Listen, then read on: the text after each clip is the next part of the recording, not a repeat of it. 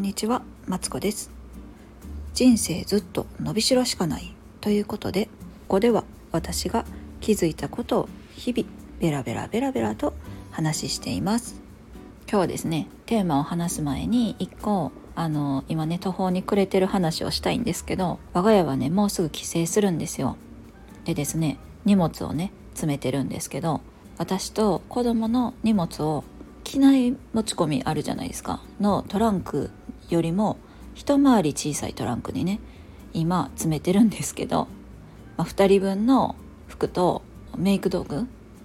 もね入らない。どどうしたらいいんかわからなくてとりあえずこれだけ冷たいっていうね思いだけ トランクの上に乗せてパカーンってね開いた上にもう大量のね荷物を置いて今途方に暮れてます。ほんまもうどうしようかなと思って。えでもねこれでも最低限でね多分実家帰ったら親に「足りへんやろ」こんなんじゃ生活できへんわ」って言われるんですよ。主に子供服でね。あの言われるんですけど。いやでもこっちでは生活してるしと思ってですね。私は準備したんですけどもう果たしてどうなることやらって感じですよね。すいません。途方に暮れてるというね話でした。うん多分ねあのもう一袋用意していこうかなと思います。持ち運び頑張ります。さて、えーと、改めて今日のテーマを話したいと思います。今日は1年を振り返る質問。今年、えー、達成感を感じたことということでですね話していきたいと思います。これを聞いてくださってる方は達成感感じた出来事ありますか？私はこの秋からですねマインドセットの講座を受けていて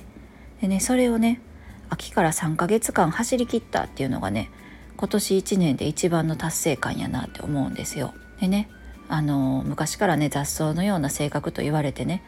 あの何一つ続かないって前も話しているんですけどそう何事も続かない私がね3ヶ月間走りきったんですよ。いやなかなかすげえことやなってなんか我ながら感心していてでね絶対途中飽きるやろなって思ったんですよ。で実際飽きたっていうかこうモチベーションが下がった時期はあってでもねなんかそういう時ってこうモヤモヤするんですよね。毎日課題が出るんだけどそれを叶えることができない自分にモヤモヤしながら過ごしててでもねなんかねある日見つけたんですよあそっかと思ってあのモーニングルーティーンじゃないけど、まあ、モーニングノートっていうのをね私は今書いてるんですけど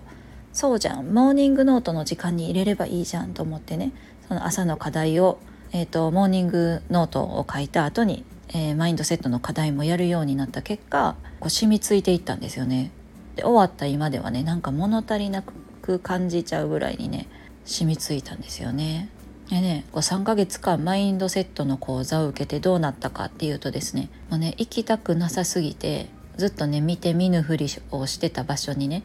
私はですね背中を押してもらって行くことができたんですよね。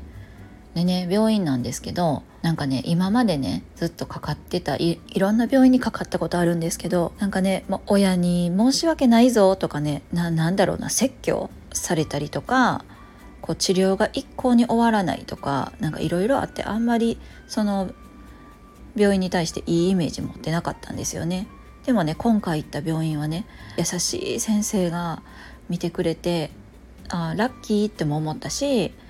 その背中を押してくれてありがとうって思ったんですよね。でね引き寄せの法則ってあのその中であるんですけどほんまにねあのその病院は私の義理のお母さんからね教えてもらったんですよ。なんかタイミングよくね「この病院いいんだよ」みたいな先生がなんかサバサバしててこう治療期間もね短くて済むんだよすごくない？みたいな話してたんですよね。でそれで名刺をねもらって行くことができたんでなんかすごい、まあ、それも一種の引き寄せやったんかなって今では思いますね。でね頑張って治療して、まあ、まだ治療は続くんだけども、まあ、まずねもう電話をかけたっていうことだけでねすごい達成感なんですよ。なんか頑張ったなって自分で 自分を褒めてあげたいですね。たかだかで病院に電話しただけやけどねそうそうそうその一歩を踏み出せたっていうのがすごい自分の中で大きくてでかつその背中を押してくれた、えっと、講座には感謝してるしもうねそう達成感でいっぱいですね。なんか自分を見つめ直すってなんだろういい機会だなと思って定期的にやりたいなって、うん、思いました。というわけで今日は今年1年を振り返る達成感を感じたことはという話をベラベラベラベラと話してみました。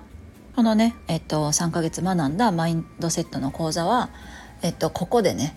還元していきたいなって思っているんですよ。私が背中を押してもらったみたいに私も誰かの背中を押す存在になりたいなって思います。